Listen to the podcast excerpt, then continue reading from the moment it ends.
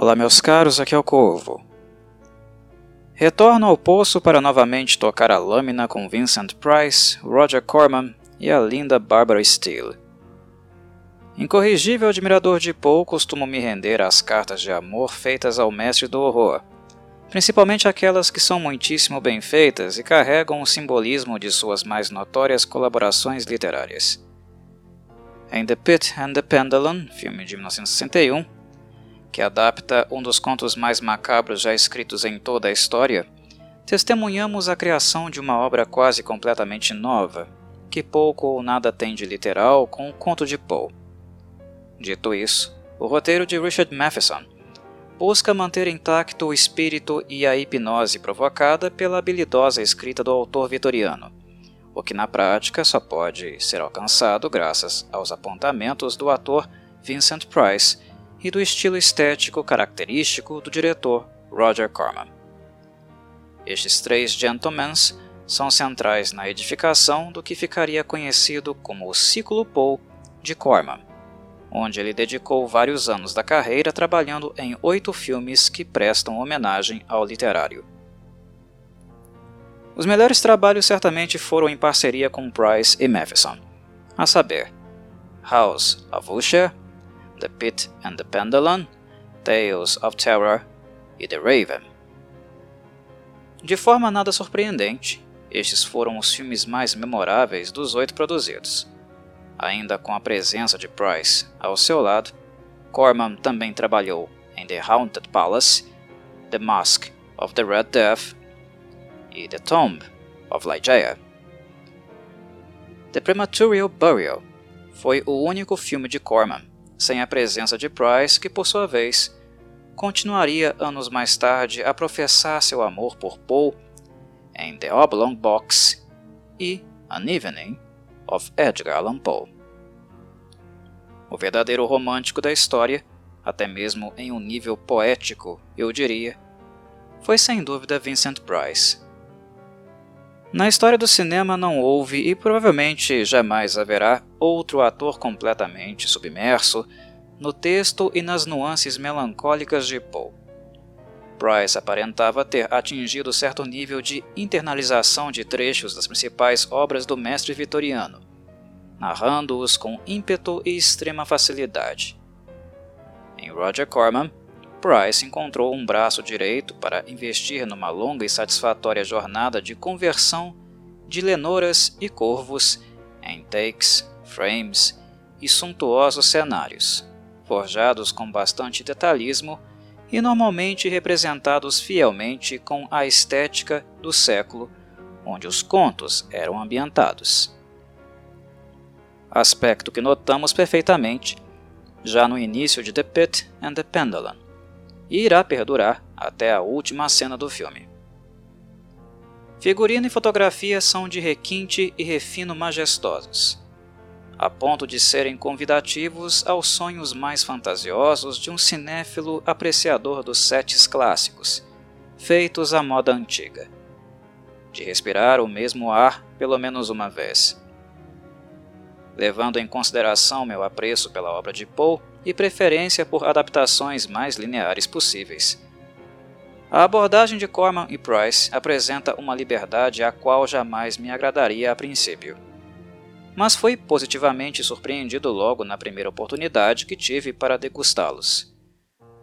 Os conceitos utilizados em The Pit and the Pendulum e nas demais produções são os mesmos, porém narrados e reinventados, visando construir uma história original permeada pela ideia, visão e narrativa de Poe.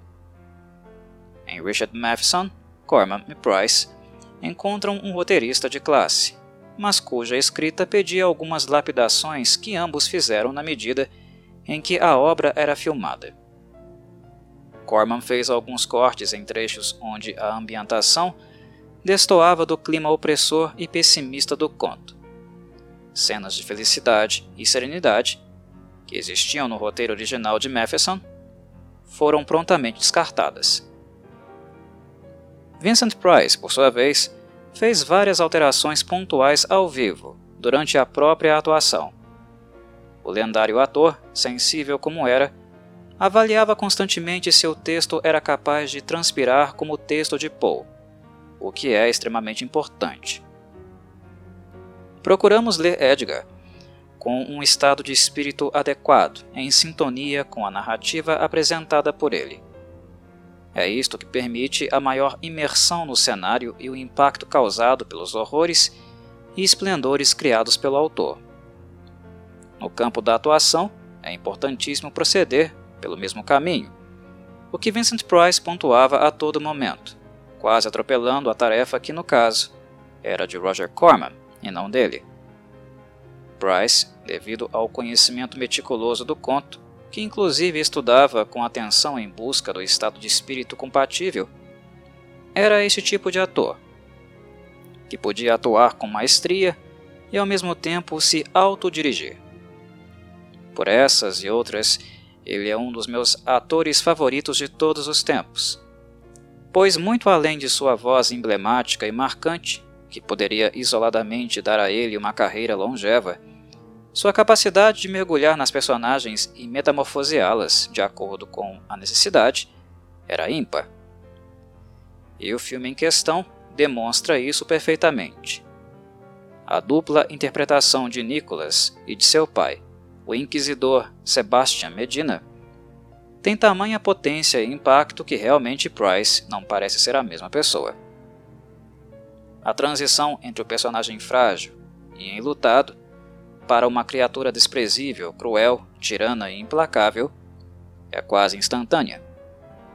A ignição se dá no exato momento onde as barreiras da sanidade mental já deteriorada desde a infância por uma série de horrores e abusos, são completamente rompidas, dando origem à representação do trauma internalizado de maneira plena, ou seja, a assunção do papel do pai, sem a presença das correntes do recalque que protegiam Nicholas do estado febril e perturbador que o acomete no terceiro ato do filme o último é aquele que de fato revela aproximações com um conto de Poe.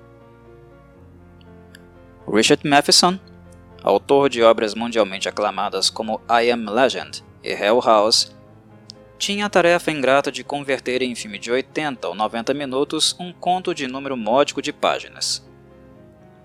A escrita de Poe é marcada pelo refino e um excelente tricô de palavras mas ao mesmo tempo era muito objetiva e evitava rodeios desnecessários.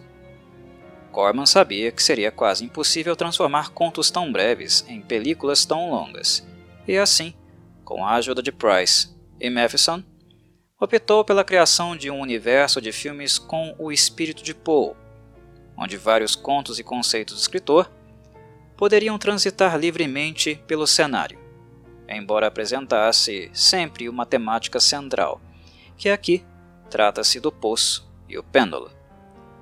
Os cinéfilos notarão que no mesmo filme, contos como O Enterro Prematuro ou O Barril de Amontilado vivem espiritualmente.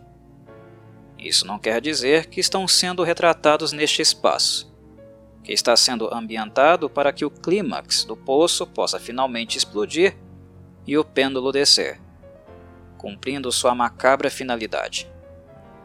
Mas o leitor mais assíduo de Poe terá a sensação de que outros contos do autor estão assombrando o cenário, como se fossem almas penadas animadas pela excelente música de Les Baxter. Este tipo de abordagem está presente nas adaptações com a assinatura Corman Matheson Price, e de certo modo as deixam muito peculiares. São originais, sem o completo descolamento da parte conceitual dos contos, e o melhor, nos faz habitar um mundo que poderia existir dentro da mente de Edgar Allan Poe. Sendo assim, por mais que eu prefira adaptações com o máximo de fidelidade, ao mesmo tempo não posso negar que, mesmo na ausência de literalidade, a fidelidade está assim presente. The Pit and the Pendulum é um verdadeiro clássico, um dos filmes de horror mais notórios da década de 1960. Não foi por acaso que este foi incluído na lista dos 400 filmes da American Film Institute de 2001, que avaliava as obras americanas que mais tiraram o fôlego de suas audiências. No século XXI, assistimos The Pit and the Pendulum do mesmo modo que abrimos uma garrafa de vinho envelhecido. O que procuramos é sentir o sabor, que reside indubitavelmente na interpretação fascinante de Vincent Price, acompanhado por uma das atrizes mais importantes da história do horror clássico, a belíssima Barbara Steele, eternizada graças ao irretocável trabalho no filme Black Sunday, do ano anterior, dirigido pelo mestre italiano Mario Bava. Curiosamente, ela fez, em Black Sunday, o mesmo que Vincent Price é desafiado a fazer em The Pit and the Pendulum. Interpretar dois papéis, duas personalidades completamente distintas. Objetivo que ambos atingem com maestria. Esta classe refina o presente nos atores do passado que precisavam fascinar por meio da interpretação e não dispunham da bengala dos efeitos especiais que neste século tanto nos entorpece é um dos motivos para ainda assistirmos a um filme como este. O amor por Paul, sem dúvida, é uma porta de entrada e vemos indubitavelmente sua obra sendo devidamente homenageada por gente que, de maneira muito transparente, demonstra sua admiração. Dito isso, se entrarmos por Paul, ficamos por Vincent Price. O homem dava aula de atuação.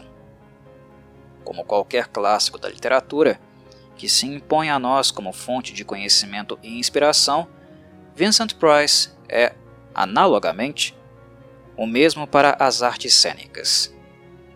Uma referência imprescindível para todo ator ou atriz que faz da sua voz, expressão e corpo um instrumento para hipnotizar e fascinar a plateia, seja no teatro, TV ou cinema. Saudações Corvides!